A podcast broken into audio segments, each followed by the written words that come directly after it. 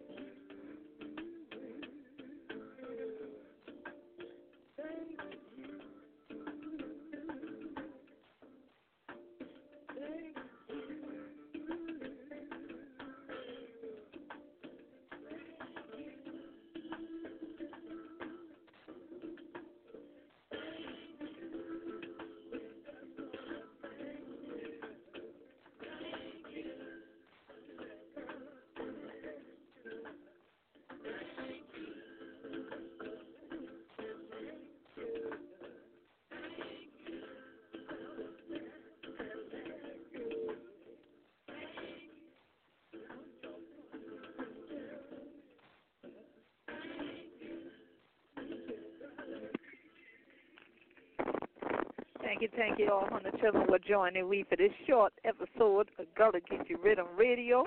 We show the Queen Quet head from the body of the Gullah Geechee Nation. So glad that Hunter tune in one more again to Gullah Geechee Riddim Radio Station, where we keep uplifting to the living legacy and pay ancestral homage. Well, this evening, we going to get right to it because we have to do it. we getting ready to get out here, to get back out on the healing the land world tour. So we ain't gonna do no long broadcast this evening. We got a real short one for Hunter chilling and thing like that, so you can pass them around. This you wind down. So this year evening we will crack we teeth, and this only gonna be the first time we go crack we teeth some more on the same topic, yeah, about museumization versus movement.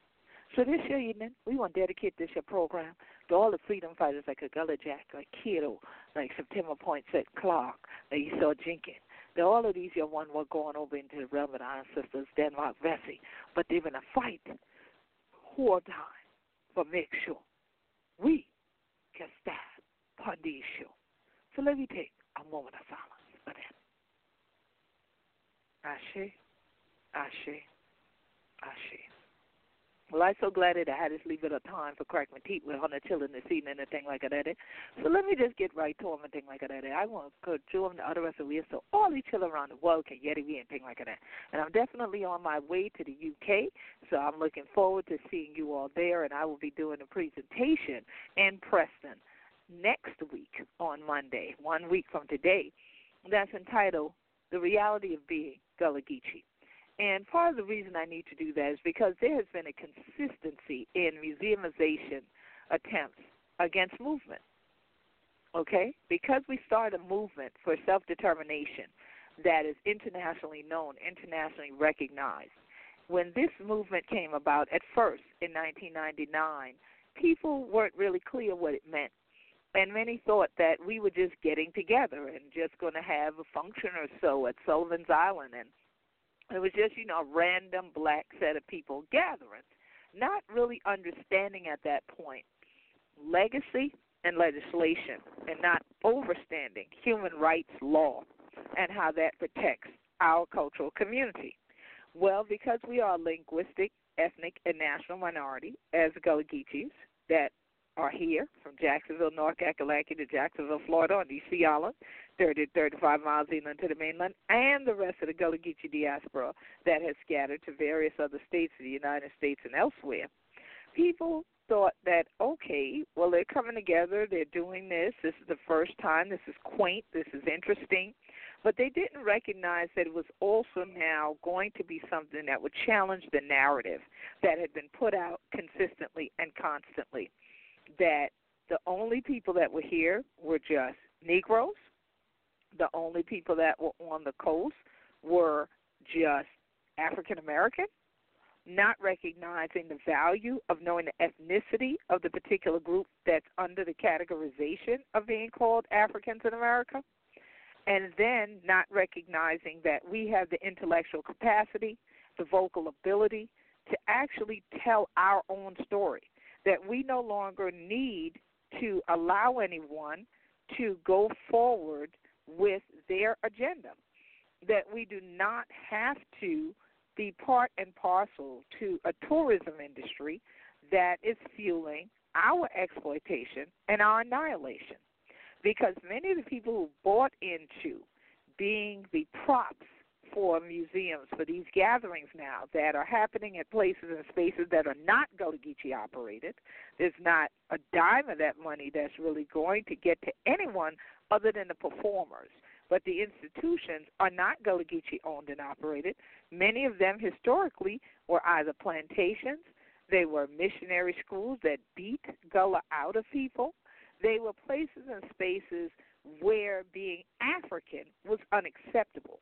That was the entire reason why corporal punishment was continually issued against those of us who speak Gullah fluently. But thank God all of we have learned that the last freedom of we are okay then. So there are plenty of us that still speak the language fluently and fortunately learned how to effectively and efficiently code switch so that our culture could survive and thrive. What wasn't expected was that we would not simply buy into what had been promoted to us through the miseducation system, that our ancestors had done nothing, that there was nothing in our communities of value, that there weren't any stories to tell besides us being in cotton, rice, or indigo fields, singing, stirring grits, sewing baskets, and presenting us in this way as these happy Negroes all the time, wherein people were rising up because everything wasn't happy during the transatlantic slave trade. Everything wasn't happy during the United States domestic slave trade, during the colonies formations everything wasn't happy for people of African descent. So when we have a movement about the human rights, we don't leave out the pain. Like Frankie Beverly, y'all love Frankie Beverly so much here in the Gullah Geechee Nation. Remember the song is joy and pain. Okay? So there's the joyful part, yes, that we're still here, that we have survived, we have thrived, we have a living, breathing culture that is here. But the pain is that people would sit and let us die, let our entire sets of our families and every family compound on this coast get removed as long as they have a museum here.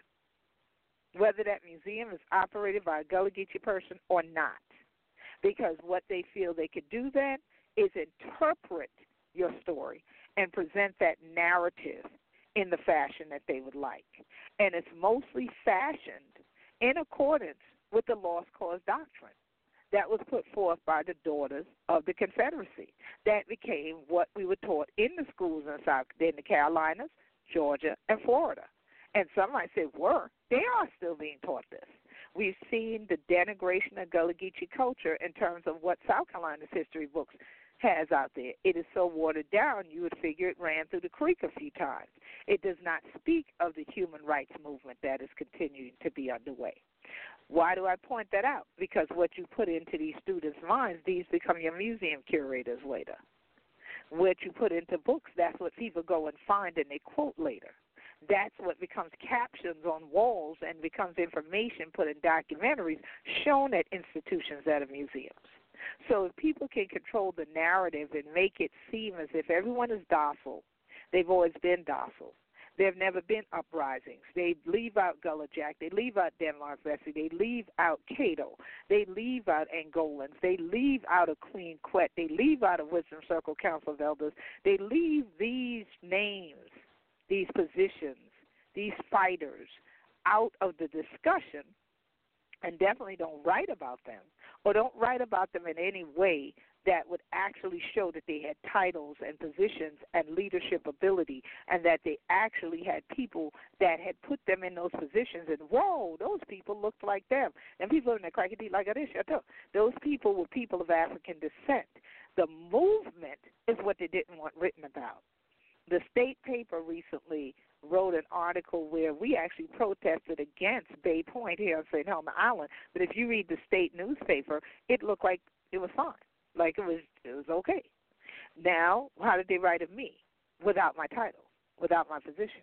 It's not there, as if I'm not that. Said I was a resident of St. Helena. Just minimize people, and then this way in the future, nobody actually can uncover what isn't there. Either don't write about them at all, don't put anything in your institutions about them at all, and if you do put it in there, alter it so that it fits our lost cause doctrine. Because these people of African descent ought to remain in their place, and we have a place for them. We'll put their history, their culture, according to our narrative, in museums. People can then pay us to come learn the story about them because we will be the docents, we'll be the administrators, we'll be the curators. This has happened repeatedly, time and again. And y'all might say, well, why bring it up now? It ain't the first time, and it won't be the last. But I'm bringing it up in particular because the International African American Museum will break ground, or so they're saying. It's a, a groundbreaking ceremony, but the ground's actually broken already. After almost 20 years, we are finally seeing where they're going to place this institution that we, as steering committee members and founding board members, said would not compromise the truth. I'm saddened because the date got chosen and then I got told about it after the fact, and I will actually be in the UK because we need to deal with other international matters, especially as it pertains to cultural heritage and climate change. Because if we don't deal with these matters, all the museums would be destroyed by the environmental harm that's coming. So, who has the knowledge of what to do to live in balance? Who has some knowledge to contribute to that discussion? Again, the indigenous people, the native people, the Gullah Geechee. But does anyone ever ask us our story? Or do they just still, in the back of their minds, think these are backward, ignorant, funny talking people, so they don't have the intellectual capacity to actually give us information. Well, we've begun to challenge that narrative ever since the Gullah Geechee Sea Island Coalition that sponsors this broadcast came into existence over 20 years ago. GullahGeechee.net. Go to GullahGeechee.net. You can also follow me at Gullah Geechee on Instagram and on Twitter. G U L L A H G E E C H E E. And yet, from we who we be, who ain't half a wit, but yet in other people's story in no museum. But here it is. I'm proud IAAM is coming, and I'm looking forward to us telling our story in IAAM. I'm proud that with the Garvin Garvey House in Bluffton, we've been able to contribute to the narrative that's going on the walls. I'm happy that I had an opportunity to go to the Hutchinson House. And if you go to GullahGeechee.tv, you can learn about the Hutchinson House. You can learn also some about the Garvin Garvey House because I haven't done my major broadcast yet about that. But these are freedmen's homes. These are the new houses, but these are the now the new entities of the cultural tourism realm. And if it wasn't for us standing up and speaking out before now, we wouldn't be asked to come in those walls, in those doors, and help write the stories now. That's what a movement does. It should move people to change. It should move us and inspire us into the future. And while we go into the future, we need to be like the Sankofa bird and not forget our story and what was in the past. So go back and fetch it. But where if Hunter ain't know where Hunter the did from, Hunter ain't going to know where Hunter the going. So I'm saying to all of you, when you come this way, please get with the living story. Talk to the people, be a part of our movement, support what we are doing to stay alive and thrive, and don't just go into a museum and help the museumization and then say you know all about the Gullah Geechee Nation. Peace and blessings. This is Queen Quet, head upon the body of the Gullah Geechee Nation. So glad you're going to tune in for this short broadcast from Gullah Geechee Riddim Radio Station. See you soon. Peace and blessings.